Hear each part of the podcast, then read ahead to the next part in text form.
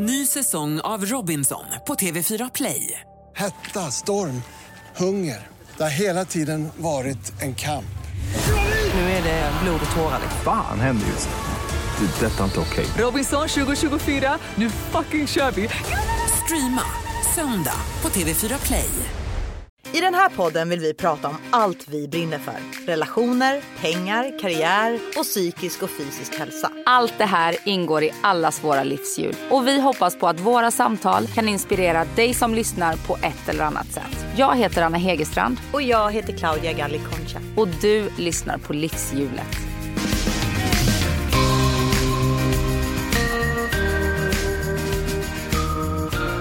Hej! Hej! Kul att se dig.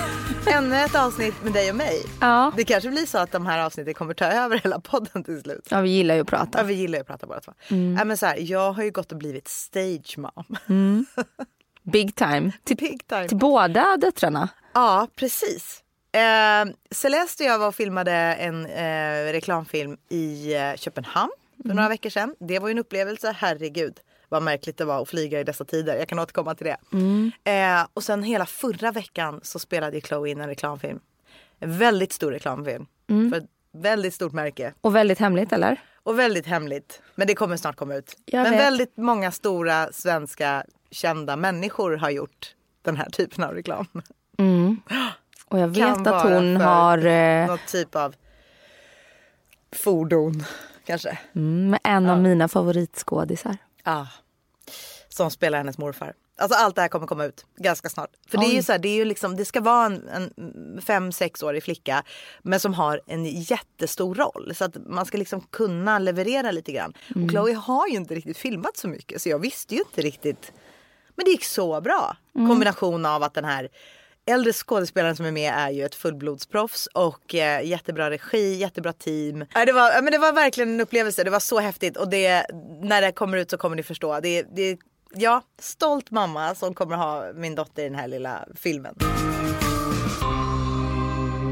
Jag är på en väldigt bra plats ska jag tala om för dig. Det är så, vad Ja. härligt. Men jag, har haft en, jag, jag har ju ett, en hjärna som jag kallar att den är lite komplicerad ibland. Bökig liksom. Ibland samlas det mycket saker där som jag måste deala med. Och så gör jag det och så går tankarna runt, runt, runt, runt, runt. Och en sån period har jag haft ganska länge nu. Det har varit typ två månader när jag liksom processat mycket, många olika saker. Och det har varit rörigt i mitt huvud utåt sett och jag menar i podden och så här, det hörs inte och det märks säkert inte särskilt mycket om jag inte pratar om det. Men det har varit bökigt och förra veckan släppte det. Vad var det som gjorde att det släppte? Nej, men jag vet inte om det kanske var det här att mitt eh, liv helt plötsligt, att det blev en break med den här inspelningen jag fick vara på med Chloe. Att det liksom, och sen är det ju så när man är en, en ältare som jag är så, så är det ju så att till slut så tar ju, alltså tiden läker ju alla sår. Oavsett vad fasiken man har varit med om i livet någonstans. Så läker tiden och det gör det ju även med tankar. Så ju mer du har processat och processat och processat så till slut så kommer du ut på andra sidan och har någon typ av idé om hur du ska tänka på de här grejerna för att det inte ska bli för jobbigt. Liksom. Eh, så jag tror att jag någonstans kom ut där på andra sidan med just, med just det här sjoket av min, min, eh, mitt liv med, mitt, med min hjärna. Åh gud vad skönt att höra. Ja, faktiskt. Jag är ju... ehm, Hur mår du? Nej men jag mår bra. Ja. Eh, jag mår okej. Jag är väl lite där du har varit i de två månaderna. Mm, eh, I min torktumlare som jag kallar min hjärna. Ja. Den är också lite bökig eh, av förklarliga skäl. Men eh, sen så är jag nog i en period i livet, eller en period just nu där det är ehm, saker som håller på att falla på plats. Mm. Renoveringen är klar och nu är det liksom ja, men lite Men det är väl lite på det privata planet. Ja, väldigt mycket på det privata planet och upplägg med eh, ja, men familjeupplägg och hela den biten. Pusslet som ska lösas. Pusslet som ska lösas. Alltså, jag hade ju bestämt mig för att det här med bonusfamilj inte är någonting för mig. Eh, och sen så träffar man kärleken och sen så tycker man att bonusfamiljen är en toppenidé. Och det är en toppenidé. Vi har ju det superbra och eh, men det har ju varit i och med att det är andra parter inblandade så måste man ju landa i vad, hur allting ska funka. Eh, och alla har ju sina liv att ta hänsyn till. Och sen måste man ta hänsyn till barnen som är olika och det är så himla Ja, mycket. de måste man ju ta mest hänsyn till. Ja, det, ja, ja, det är de som går först. Eh, men för att de ska må bra så behöver de föräldrar som också mår bra. Eh, och då ska man försöka se till allas behov och eh, så att alla ska må så bra som möjligt. Ehm, men jag mår bra i liksom alla delar i livet. Kan du va- vaknar du på morgonen och känner nu kör vi? Nej, det gör Nej, jag inte just nu. gör du inte? Nej. Nej. Just nu så känner jag att eh, nu tar jag mig igenom en period som måste tas igenom Mm. för att eh, alldeles strax komma ut på andra sidan och eh, köra. Ja. Men jag vill Gör också det. recappa lite om så här, vad som händer i mitt liv. Ja. Jag vill prata lite mer om mig Anna, jag känner mig Ja, inte färdig. go. Jag, vet du vad jag känner Claudia? Nej. Jag känner att jag vill att du ska prata om dig för att jag eh, orkar inte prata så mycket om mig just nu. Nej, okej. Då blir det. Scenen är din hjärtat. Nej men jag tänker så, jag kan, okej, jag kan göra tillbaka kaka och fråga dig lite frågor. Jag har nämligen upptäckt ny musik. Mhm. Och det är väldigt härligt tycker jag när man eh, som småbarnsmamma, ni som vet, ni vet. Mm. Man, har, det är så här, man lyssnar mycket på jag lyssnar mycket på, vad heter de, med olika färger på håret till exempel. Dolly Eh. style. det är inte det jag har upptäckt men det är det mina barn har upptäckt. Så det blir mycket så här, så fort vi åker bilen tillsammans vill ju de lyssna på något. Jag vill ju alltid göra dem glada. Mm. Nu har vi hittat en musik som vi alla tycker om. Billie Eilish. Ja, Billie Eilish är bra. Åh herregud, åh herregud så bra. Mm. Jag vill tipsa om flera saker. Lyssna på hennes musik. Eh, Alltså vilken otroligt mogen. Också kanske, det har nog inte varit helt lätt alltid känner Nej. man. Du vet att hon har producerat mycket av musiken i början hemma i sitt sovrum med sin Nej men bror. det gör de ju fortfarande. Se dokumentären säger jag. Ja. Det finns en dokumentär nu på Apple Plus. Mm. Eh, jag var tvungen att köpa Apple Plus för att se den här dokumentären. Men det var det värt. Det kostar 49 månader, 59 och så här. Alltså fy fasiken vilken bra dokumentär. Nej men alltså de, hela den skivan eh, med de här ja, hitsen. Bad Guy och dem. Har ju alltså gjorts hemma i hennes brorsas sovrum i deras så här, ganska lilla hus någonstans i Los Angeles. Och de bor ju verkligen så här som en vanlig Los Angeles familj bor. Litet, liten trädgård. Det är någon liten porch. Och det är liksom väldigt mycket saker hemma. Cluttered. Liksom. Väldigt amerikanskt. Väldigt amerikanskt. Mamman är ju någon... Billie Eilish mamma var ju någon sån här eh, gammal, ska jag inte säga, hon är inte så gammal. Men hon eh, var med i någon tv-serie för länge sedan. Hon är lite så här, Hon är ingen A-skådis i LA liksom. Nej. Utan hon är... Man känner, igen, man känner igen henne lite grann men ändå inte. Ja, men vet, Nu är hon mest Billie Eilish mamma. nu är hon Billie Eilish mamma och jag tror väl även att hon är manager. Tror jag. De reser i alla fall med henne överallt. Mm. Väldigt bra dokumentär. Också lite jobbig för man ser att hon, eh, Billie, mår kanske inte helt Jag har lyssnat hundra. på, det kan väl vara mitt tips då, eftersom jag tittar inte så mycket på tv. Nej. Jag lyssnar ju på saker när jag är ute och går och så för jag vill alltid vara i rörelse. Ja. Men P3 Dokumentär om Billie Eilish. Jaha, den har jag missat. Eh, P3 dok- musikdokumentär, P3 musikdokumentär just det. om De Billie Eilish. Bra. Jag har Ja, lyssnat på några av dem. Ja, det ska jag göra. Mm. Så se dokumentären om Billie Eilish, lyssna på eh, dokumentären om eh, Billie Eilish. Eh, lite tips. Mm. Och sen började jag se en serie igår. Jag frågade mina följare på Instagram. För att jag, så här, jag kommer ju vara väldigt mycket gräsänka. Jag skrev gräsänkling på min Instagram igår, googlade i samma sekund, insåg att då är man en man. Ja, exakt. Ja, men änka låter så himla tragiskt. Enkling låter lite gulligare på något sätt. Ja, kanske inte man kan vara icke-binär. Jag tror det. I just det här fallet så måste jag nog vara det. Ja. Jag tycker gräsänka låter bättre. Eller gräsänkling låter bättre. Hur som helst. Jag, min man kommer ju jobba ganska mycket i Göteborg. Nej men han kommer vara borta mycket på kvällarna. Och då har jag, jag som är lite sådär, lite av en OCD-människa, att jag måste ju ha nästan som ett schema på kvällen. Jag kan inte bara liksom glida runt. Får du ångest då? Blir du stressad? Ja, då blir jag nog lite stressad. Ångest vet jag inte om jag kan säga att jag får. Men jag blir lite, jag blir rastlös i, i lugnet. Liksom. Ja, du känner dig vilse? Jag måste schemalägga mitt lugn. Eh, men det är jag fine med. Jag tycker det är en okej eh, vana. För att det gör också att jag är ganska effektiv. Jag håller det fint hemma, vilket är väldigt viktigt för mig. Min personlighetstyp passar bäst i ett ordnat hem. I feel you sister. Yes. ehm, och jag vill hinna jobba undan lite för att när man är ensam så är det så här, från hämtning till barnen lägger sig så är det ju full fokus på barnen så det blir inte det där att man kan sitta och jobba lite extra någon timme. Och så. så att, eh, ehm, men då tänkte jag igår så här, nej men nu måste jag få in en rutin här nu när Manuel börjar vara borta. Att jag måste bara titta på någonting eller lyssna på någonting en timme varje kväll innan läggning. In, alltså innan min läggning. För att annars så sitter jag och jobbar in till Liksom, jag stänger datorn, går och borstar tänderna, går och lägger mig. Mm. Jag har inget problem med det när det kommer till sömnen. Men jag känner kanske för min återhämtnings skull Mm. att det kan vara lite bra att bara koppla bort. Då ställde jag frågan på Instagram vad jag ska kolla på och då fick jag massa bra svar. Men jag fick många som tipsade om snöänglar på SVT.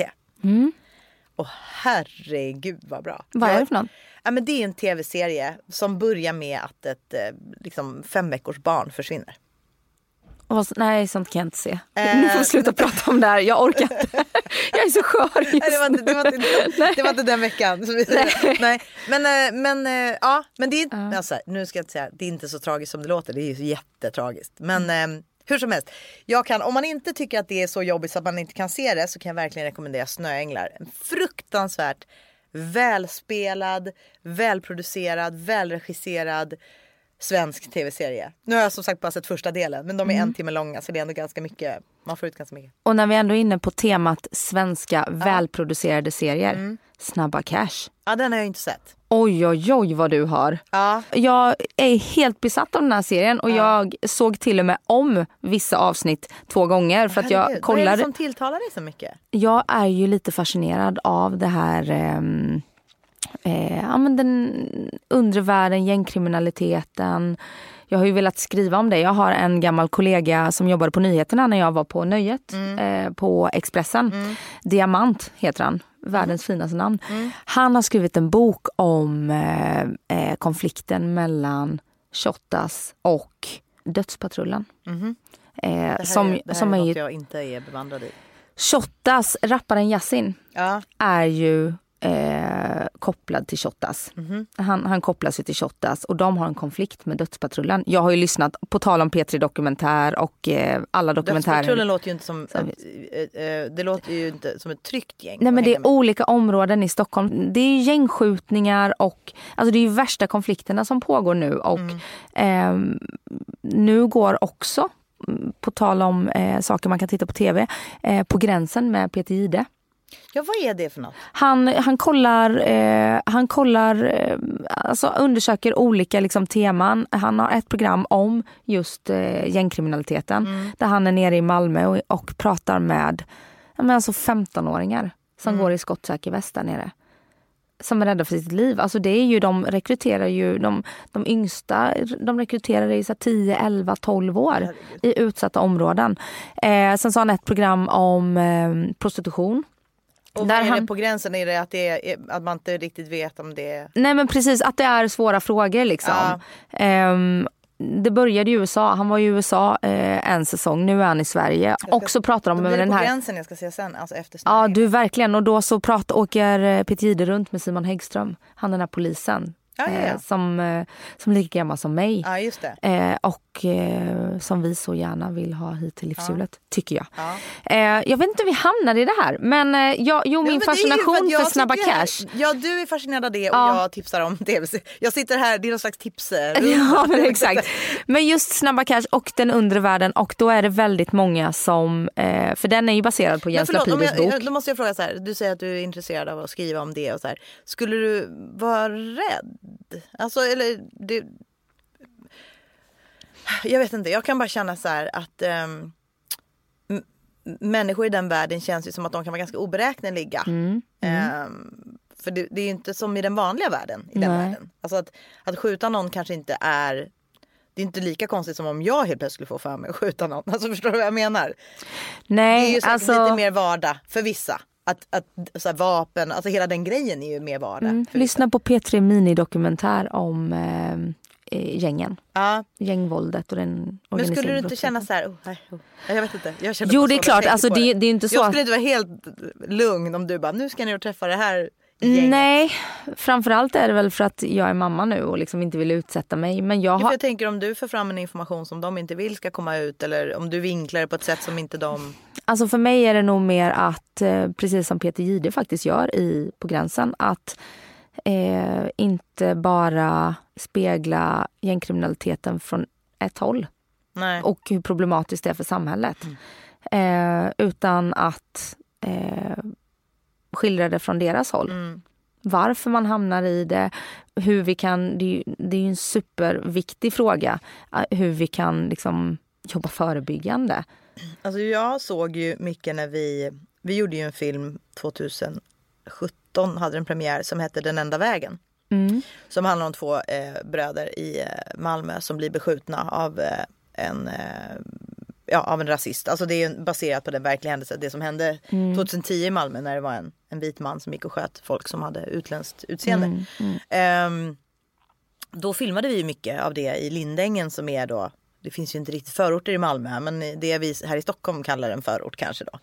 Eh, alltså Malmö är så litet så det är Ja, Rosengård som är ett utsatt område ligger ju mitt i Malmö. Ja, precis. Så att Mm. man, det, men det är ändå så här, det, det är ett eget litet område kan man ju säga Mm. utanför. Det, är, det är inte city liksom. Eh, och där fanns det ju absolut ingenting för ungdomar att göra. Det fanns ju ingen fritidsgård, det fanns inga, liksom, Mm. inga aktiviteter, inga... Och det de gjorde, alltså det man såg mycket var ju deala, de dealade droger liksom. Och det är Ja. klart att man fattar, det är ju ingenting man går och köper själv och bara säljer utan det är ju någonting som kommer från en stor organisation såklart. Ja, och som kommer från början från utlandet. Ja, ja precis. Eh, men det är också så att eh, bor du i en familj där det kanske inte ens finns pengar till mat och Mm. kläder. Eh, barn är ju väldigt lojala sina föräldrar också. Man ser att Säg att man bor med eh, en ensamstående förälder och man ser att den Mm. Kanske föräldern går på knä. Nej, och man Mm. vill hjälpa. Nej, men precis. Och man, har, man får med sig den kulturen. Man kanske har småsyskon som man måste provida. Ja, och du, och du växer upp liksom med det så tillgängligt. Mm. Ehm, Nej, jag är inte dömande i det där alls. Tvärtom. Mm. Jag, har full, jag har nästan full förståelse för allt det där. Eh, men det jag menar är bara att det finns ju också ganska onda krafter högt Mm. upp i de där nätverken som inte har så mycket medkänsla kanske. Ja, och framförallt är det väl för att du har drillats i den världen. Mm. Ehm, säg att du är tio år när du blir headhuntad till ett, eh, ett kriminellt nätverk. Mm. Du får börja jobba liksom Ja, men du vet kanske som, eh, som spanare vid, när man säljer droger. Eller du vet, utföra enkla upp, Mm. Ja, uppgifter. Och sen växer du upp. När du är att göra kriminell karriär. Mm. Det är ju, det är ju eh, många vill ju göra en Ja, men det är kriminell ju karriär. en egen arbetsförmedling för de har inte tillgång till någon annan Nej, och det finns några få som lyckas och de Mm. tittar man på. När du är liksom 25 Mm. i, i en sån här gruppering så anses du vara ganska gammal. Mm. Det är ju de här gängledarna, de är i 20-årsåldern. Mm. Det, är, det är för mig, alltså de är ju juridiskt sett inte barn, men för mig De barn. hade kunnat vara din barn. Ja, men exakt. De hade kunnat vara mitt barn. Ja, och då blir man ju så här, nu eh, har ju vi barn, både Mm. du och jag. Och så tänker man ju, jag har en, ehm, en son och Mm. en dotter. Och liksom när man pratar om det här att ja, det är så viktigt för barn att de får med sig. Vi pratade ju faktiskt med Jan Emanuel Mm. som gästade oss eh, förra veckan.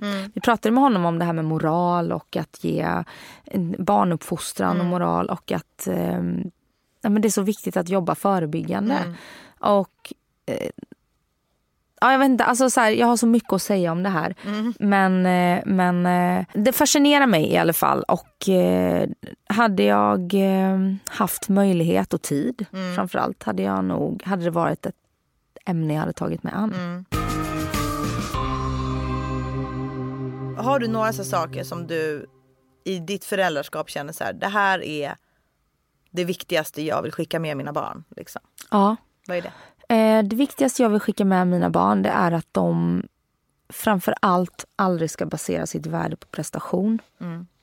Ehm, vilket är ganska svårt att skicka med dem för det är ofta man säger så utan att tänka på det. Att så här, men vad, eh, som min dotter har börjat cykla nu. Hon är ju väldigt så här, hon vill helst cykla, åka skateboard, eh, snowboard, skidor. Hon är tre liksom. Så här, men vad duktig du är istället för vad kul du har. Men det är, man har så nära till det här, vad bra det går med cykeln, vad duktig du är och vilken stor tjej. Alltså, så här, det måste man väl kunna få säga. Det handlar väl om att man att det inte blir ett problem om de inte är det. nej, Eller nej att de precis. får kärlek även när de misslyckas. Liksom. Ja, eh, absolut. För och man sen så ibland... tycker jag bakbinda sig när det kommer till att berömma sina barn. Nej. Eller förstår du? Ibland Nej, kan man också det dra det, klart där man- för långt så att det blir liksom det blir så det neutralt det. så att man Ja, jag och jag får inte säga att mitt barn är söt. Det är klart man ska säga att ens barn är söt. Ja. Men det säger man ju oavsett om hon ser, liksom, eh, inte har borstat håret på en vecka eller om hon har två tofsar och fin fläta. Liksom. Förstår du vad jag menar? Ja, fast det är ju närmare när barnet har gjort någonting, satt upp en tofs. Åh vad fin du blev i den tofsen. Eller som nu har jag köpt eh, nya mössor till barnen. Åh vilka fina, vilka fina barn jag har. Alltså så här, de är väl fina utan de mössorna också. Men jag, jag fattar vad du menar. Det får inte gå till, eh, till, till överdrift. Eh, men jag tycker det är en svår balansgång. Ja. Eh, det, men det vill jag skicka med i alla fall. Att de ska eh, inte basera sitt värde på prestation. Och sen så är jag väldigt noga med att har man bråkat, eh, det är klart man kan bli arg på sina barn och man kan bråka med sina barn. Men det absolut viktigaste är att hämta hem det och inte lägga över skulden och skammen på barnen. Det är jag supernoga med, alltså nästan lite överdriven kanske. Hur kan det visa sig då? Eh, nej men om, om vi har haft en, en konflikt, ehm, att jag alltid eh, är väldigt så här, nu blir mamma arg för att. Jag är väldigt så här, förklarar alltid i alla lägen varför jag blev arg. Eh, och jag är så mån om att de inte ska gå med den skulden och bära. Jag kan känna själv att jag har eh, gått och burit på skuld och skam väldigt mycket som inte har varit min att bära. Ehm, Hemifrån eller senare i livet? Ja men både och. Ja. Och det handlar ju inte om att någon medvetet har varit elak. Nej, nej. Och verkligen inte hemifrån. Utan det, det är samma, man brister ju som förälder. Ja. Det gör man ju. Det har ju ens egna föräldrar gjort och det gör man ju själv. Man är så känslig som barn. Alltså man är så, vad heter det, taktil. Alltså man Ja men ju- exakt. Man är verkligen eh, Mm, inkännande. mottaglig och inkännande. Ja, nu känner jag ju att alltså barn är också olika och eh, jag har ju två barn som, som ja, men verkligen spelar ut sina register. De testar mig. Ehm, och det är klart man måste få uppfostra sina barn. Eh, Men man måste ju sätta, alltså man måste ju sätta ramar och gränser. ja, men Tror jag på. Ja, det tror jag också på. Eller det, det, vet- så är det ju. Liksom. Ja. Mm. All forskning visar ju på det. Barn blir trygga av gränser. Och Rutiner olika barn och- Mm. behöver olika gränser och rutiner. Ehm, men det är väl de två grejerna. Mm. Att aldrig lägga över den skulden och skammen på barnen och att ehm, eh, basera deras värde på Mm. varande istället för vad de gör. Vad har du då? Men jag har ju så här, jag vill ju att mina barn alltid ska vara trygga. Alltså det är liksom, alltså jag håller ju med om båda de grejerna du säger såklart. Det är, ju- Det är ganska självklara ganska- grejer. Ja ja, men det är det ju. Men det är också intressant och så här för att alla har ju ändå olika saker som poppar upp i huvudet när man tänker på vad det är som är viktigast. Och för mig är det absolut viktigast eh, att de alltid känner sig trygga. Alltså att bygga en trygghet i dem själva som inte är liksom beroende av någonting annat. Alltså i allt ifrån att jag har ju nästan som mål det här med att vi reser runt och bor på olika platser. Det är nästan som även en del av den strategin. Att jag vill göra dem trygga i sig själva. Det ska inte spela någon roll om vi är i Sverige eller i ett annat land eller bor i vår lägenhet eller hyr ett hus någonstans. Eller du vet. Har du stött på kritik för det? För att du liksom rycker upp barnen? Ja, jättemycket. Hur ska det bli för dem? Ja, passa på nu innan de börjar skolan för sen blir det svårt. Många som liksom vill tala om hur svårt det kommer bli. Och jag menar jag känner en av mina bästa vänner i LA. Eh, han är, ja, nu är han ju över 50. Men han är liksom ambassadbarn. Han har ju flyttat runt hela sitt liv. Och vi har pratat jättemycket om det där just därför att jag när vi bodde i USA fick så mycket meddelanden på Instagram eller på bloggen och, och många diskussioner sådär att ja men just det där passa på nu för sen blir det svårt eller hur tänker ni kring det här med att barnen inte får och han, såklart alla är ju individer och alla är olika men han har ju aldrig farit illa av det. Han känns ju som en otroligt så här, fri människa, fri själ. Jag har ju sett på hans barn hur han uppfostrar dem. För att det, det, här, det här är den pappan som jag, jag tror jag nämnt honom förut, som jag alltid hängde med på lekplatsen där. Så vi hängde ju typ varje dag eh, i två års tid. Eh, han med sina två söner och jag med mina tjejer. Ehm, Ja, jag tror ju att det skapar en trygghet. Liksom. Men sen så tror jag också att du kan ju få ett barn som är mycket känsligare som inte passar i det. Exakt. Men än så länge har ju det verkligen funkat för oss. Och Jag kunde ju se det förra veckan eh, när Chloe då var på den här inspelningen till exempel. Hur otroligt så här, hur otroligt trygg hon är. Att hon kan gå in liksom på, "Ah, nu vill vi ha Chloe på set. Liksom. Hon, ja. hon travar in där. Hon står inte och tittar bak mot mig. Eller, hon vet att jag är där. Och det är väl det någonstans. Jag vill att mina barn alltid ska veta att jag är där. Alltså oavsett om de blir för, jag är där. Du har deras rygg. Jag har deras rygg. Jag vill verkligen att de ska känna det. Och det kopplat till att jag är väldigt noga med att lyssna när de pratar. Alltså jag, jag, jag, jag är nästan överkänslig när jag ser föräldrar som står och tittar på sina telefoner. Sen kanske de tittar på något viktigt. Men jag tror att det är så jäkla viktigt att barn får känna sig lyssnade på. För att jag tror ju att de där viktiga grejerna som vi som föräldrar faktiskt vill höra. Om det har hänt någonting på skolan, det är någon som är dum, det är någon som...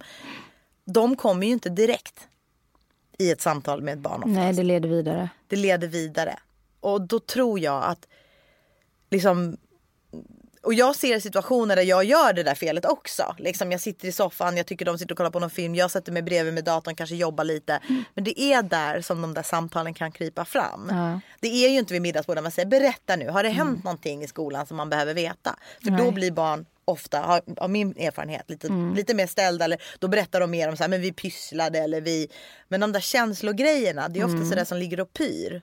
Och sen upplever jag också att eh, när man sitter, även om man sitter och tittar på tv tillsammans, så är det skillnad för barnen om man sitter Ja. bara tyst och tittar på tv med dem, Ja. än om man sitter och tittar på sin Ja, telefon. du kan... Ja, verkligen, förlåt. Jag, gjorde, jag skrev ett, ett reportage om anknytning Mm. eh, till Expressens söndagsbilaga. Det är ett par år sedan nu. Och pratade med en, en psykolog då. Mm. Eh, man gör en sån här kompletterings... Liksom, eh, intervju med en psykolog. Som sa det att eh, den första anknytningen... Anknytningen sätts ju från barnet föds tills det är ett och ett halvt. Sen, det är där grund, hela grunden sätts. För om du blir tryggt anknuten, otrygg, eh, ambivalent. Det finns ju anknytningsteorin då, som jag har varit väldigt intresserad av. Ehm, och hon såg en jättestor, ett jättestort problem med mobiltelefoner för att eh, när man till exempel kör sitt barn i vagnen, då ska man ju ha ögonkontakt. Barnet ligger och tittar och söker förälderns blick. Går man bara och tittar i en telefon så, så, så upp, gör, alltså uppmärksammar du inte barnet och barnet får inte den kontakten. Nej. Jag ser, det är bara att kolla i humlan Ja, när, ja, ja. när man står och gungar sitt barn. Eh, och folk står liksom och tittar på sin mobil och gungar barnet. Mm. Och man bara, så här, mamma, pappa. Och det felet har jag gjort. Nej, Gud, men det har jag jag med, det har verkligen alla gjort. gjort. Och det gör man. Ja, men det jag är det väldigt ibland noga med det. kanske. Ja, men det man får lite så här, ah gud, mitt barn, jag kan inte göra någonting åt mitt barns anknytning, grundanknytning Nej. nu. Nej. För det är kört nu. Mm. Men sen finns det ju barn som växer upp i princip liggandes i garderober som Mm. blir okej. För att de får hjälp och de får, du vet, Ja men träffar precis. andra bra människor i sitt liv sen. Och, Ja men precis. alltså, men jag tror att man ifrågasätter, jag tror, vår generation som får barn nu Mm. eh, ifrågasätter nog sitt föräldraskap mycket mer än vad Mm. kanske våra föräldrar gjorde. Det Vi är, bara kolla på säkerhet. Gud. Jag tänker på Ah. när vi bilade till Italien så här på autobahn när man får köra vad det, 200 kilometer i timmen eller Ja. något sånt där. Där låg man ju utan bälte i liksom ja ja gud ja. baksätet. Jag sov och du vet lyssnade på någon musik. Och... Ja ja visst. Alltså det, jag har liksom inget, jag ska inte säga att jag, mina, mina föräldrar aldrig gjorde något som jag tyckte var kul. Men det var ju så här, mycket var ju att man var med. Ja. Men att jag kan se, det går ju inte en helg utan att vi gör någonting för barnens skull. Sen, sen är det så här, det är då jag Nej också har gud det går inte en roligt. dag utan att jag gör Nej, men någonting för barnens skull. Nej, men jag har ju alltid någon så här, men idag, idag ska vi till exempel baka när barnen går på förskolan. Jag Mm. har alltid så här grejer. Alltså, det gjorde man ju säkert, men, men det känns ju verkligen som att vi idag bygger vårt föräldraskap på ett helt annat sätt och medvetet. På ett, på ett sätt som är bra, men som såklart också är lite stressande för många tror jag. Ja, Jag, jag känner mig ganska stressad. Mm. Jag känner mig ganska stressad för att leva upp till den här bilden av hur en bra mamma ska vara. Ja, men, Men- kan inte du vara bra mamma på ditt sätt då? Jo, och så här, det som jag vilar i det är ju att jag eh, har en bra relation med mina barn. Att liksom de är väldigt tillgivna, kramar och de börjar också bli lite äldre. Jag har ju lite yngre barn än dig så att de är ju tre och snart fem nu. Så att nu börjar ju relationen roligare se lite annorlunda ut. Ja, eh, det har ju gått från att bara vara omhändertagande och till att nu ha en relation på något sätt. Som igår hämtade jag från förskolan. Då hämtade jag 45 minuter tidigare än vad jag skulle. Och sen så busade vi lite och gick och köpte en glass trots att det var tisdag. Eh, och sen så gick vi till parken. Och, Busar ofta och när det lekte. kommer till sånt. Ja, jag är ju inte så busig så att jag känner mig väldigt busig. En Piggelin är det busigaste jag kan hitta på en tisdag. Du ska nog busa till dig lite kanske. Ja men exakt. Jag, jag tänkte på det, kommer du ihåg när vi pratade med Per Holknekt om att äta köttbullar och, Ja, och eller? Ja men och du vet skvätta ut allt badvatten. Så jag bara, åh, ja. Ja. Per berättar ju att han gärna ger sin dotter glass eh, till förrätt typ och sen Ja. Mm. så äter man köttbullarna till efterrätt. Man kastar om det, man gör som man vill. Ja, det var lite hans devis ju. Ja men exakt. Jag, skulle vilja att vi bjuder in mamman till hans dotter här så får hon ge sin Hon bild. Ja, precis. Nej, men just när det kommer till mat, där, är jag, där, är jag, där är jag faktiskt noga med att barnet ska få i sig. Där kan, Mm. jag, där kan jag känna lite, lite stress. Jag ska inte säga att den tar över mitt Mm. liv på något sätt. Men jag kan ju känna lite stress kring maten. Ja, maten är väl det som jag stressar minst över med mina barn. Ja. Ska jag säga. Hur För kommer att, det sig då? För att där, det är en, en klok sak som min mamma sa. Min mamma var väldigt petig i maten. Och Mm. hon blev itvingad mat. Och det är liksom, har traumatiserat henne. Ja. Eh, jag har alltid ätit eh, väldigt bra. Ja, förutom under några år då när jag åt väldigt dåligt. Men när jag var liten. Ja. Men mina barn, jag har aldrig eh, hetsat kring maten. Nej. Dels så har de alltid ätit bra. Ja. Men just så här, de behöver inte äta upp. Eh, de behöver liksom inte äta någon viss speciell grej eh, till frukost. Eller så Men här, om bara de för att inte det är vill ha det nyttigt. som serveras, gör du något annat till dem då? Oftast så äter ju inte vi samma sak. Nej. Eh, för att de, ja, de äter mat vid fem. Mm. Eh, och sen så äter jag och David lite senare. Okej. Eh, för att vi ska sitta i lugn och ro och äta. Mm. Jag sitter ju med dem när de äter och så. Men, men då kanske jag tar så här, eh, ett mellanmål eller Ja. typ eh, en kopp te eller vad som helst. Mm. Men eh, de äter mycket. Liksom. De gillar blodpudding och köttbullar och korv. Och, Mm. ja, de äter lax och sånt också. Men jag hetsar inte så mycket kring det. Nej. För att jag tänker att eh, inga barn svälter ihjäl och jag själv har ätit ganska mycket. Mm. Fiskbullar och kräm och mjölk och panpizza Kräm och och grejer. mjölk, det var Ja. länge sedan. Och det, jag har ändå så här, ja men det har ändå det har blivit människa av mig också. Ja, ja. ja. Nej, jag. Du bara nja. ja, nej, det har det verkligen blivit. Nej, Men det är, alltså- man har ju olika saker Ja. som man hetsar Ja, men jag, hetsar, det, jag, jag ska inte säga att jag hetsar för det gör jag verkligen inte. Men, ja, men det, det, för mig är det verkligen så här, trygghet och att lyssna på sina barn. Att barnen känner att jag kan liksom, för att jag tror att du gör dig själv en sån jävla otjänst om du eh, eh, Ja men att barnen någonstans, för det blir så här, för många gånger man söker någons blick och den, den tittar ner i en telefon eller inte lyssnar eller tittar någon annanstans.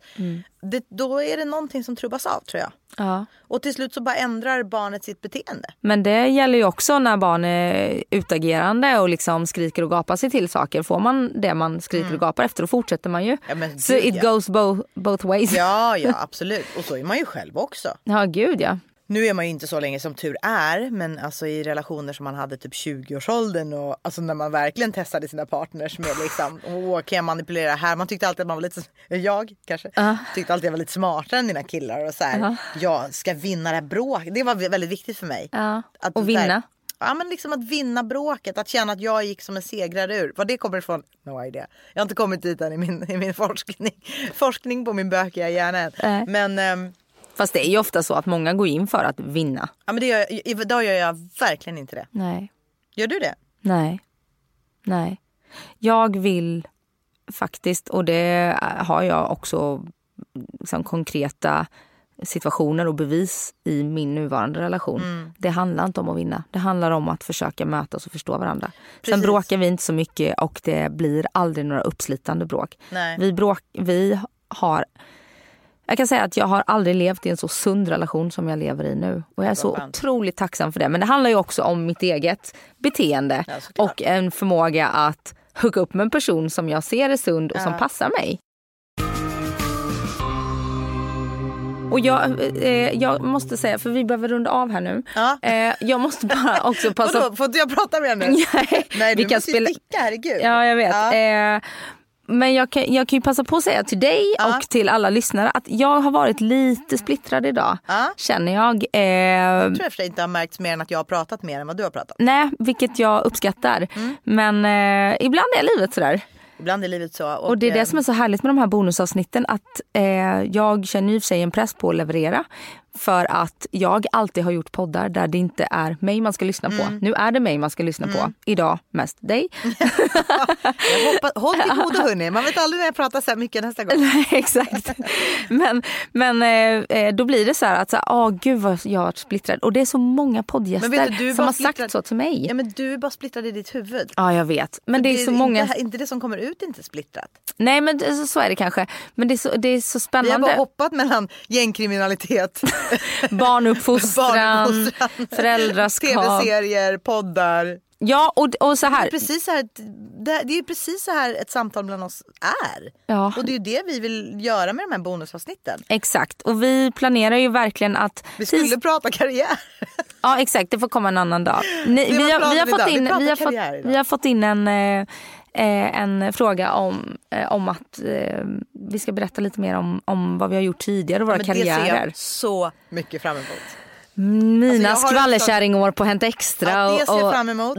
Jag, jag tycker att du måste också bjuda på något saftigt skvaller. Kan du inte bjuda på något saftigt skvaller så här, som du fick veta långt före alla andra? Som nu inte är hemligt men som du ja, men det, jag, jag, ska, jag ska rota i, rota eh, i, järn, i arkivet. järnbanken. Ja exakt, det ska jag Eh, göra. Och jag, eh, jag får nog börja skriva en lista för att jag eh, tror att det är nu är jag ju 43, så nu, eller snart, nej jag är inte det, gud jag är 42, så länge till. Eh, några månader. Eh, nej men så här, jag har ju hunnit göra, jag har gjort så fruktansvärt många olika saker. Så jag måste nästan skriva en lista tror jag till nästa gång. Mm. Ja. Allt från varit så här garderobiär, servitris, ägt ett café, jag menar du vet. Just det, för det skrev våran lyssnare som har Ja. följt dig länge om att hon vill att du berättar om när du startar ett café. Ja, jag har ju startat två. Är det sant? Vilket pratade hon om? I Järvsö? Uh, ja, i Järvsö. Mm. Eh, men då kan vi väl göra så att vi lovar, vi lovar er Nästa eh, bonusavsnitt. Mm. nästa bonusavsnitt som kommer en tisdag eh, framöver. framöver. Men inte allt för långt. Vi vågar liksom inte lova vilken tisdag. Nej, men just därför in och prenumerera. Ja. Det är inte svårare än att man trycker på en knapp. Och sen kan det också vara jättebra att eh, ge oss ett jättebra betyg. Ja, det, Det vill vi ju ha. podcaster i alla fall. Då kan man ge fem stjärnor. Det är jätteenkelt. Man bara trycker på den sista stjärnan. Då blir det fem. Ja, det är perfekt. Längst till höger. Nej, men och sen så in och följ oss på Livshjulet med Anna och Claudia eh, på vårt eh, feta konto där inne med Du, 315, 315 idag. Vi- Nu får vi se nästa gång. Exakt, då är det 315 000. Precis. Nej men vi vill ju verkligen få igång, få igång eh, det och vi vill, Och vi har full vi, förståelse för att det inte kommer igång så fort. För att vi måste ju också leverera där. och vi har ju faktiskt massa idéer om hur vi kan leverera där. Det är bara Ja. det att Claudia har varit stage mom och jag så har varit vara stage mom. Exakt och jag har varit roligt. nedgrottad i lite annan skit. Ja, och du har Men- varit i skiten och jag har varit på framsidan kan man säga. Ja verkligen, Ja, på men solsidan det- bokstavligt talat. Det kan vända när som helst. Ja, men det är kan det det är göra. så spännande med livet. Men du, resan. då har jag din rygg. Ja, och då har jag din. Jag har din nu då. Ja, tack. Puss och kram. Eh, så på torsdag kommer ju eh, ett ordinarie avsnitt. Med en väldigt spännande gäst. Eh, om det är. Puss och kram på er. Puss och kram! Hej då.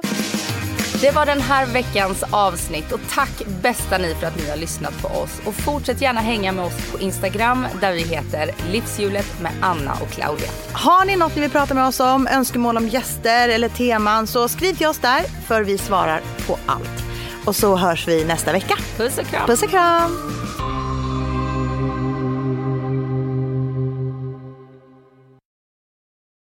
Ny säsong av Robinson på TV4 Play. Hetta, storm, hunger. Det har hela tiden varit en kamp.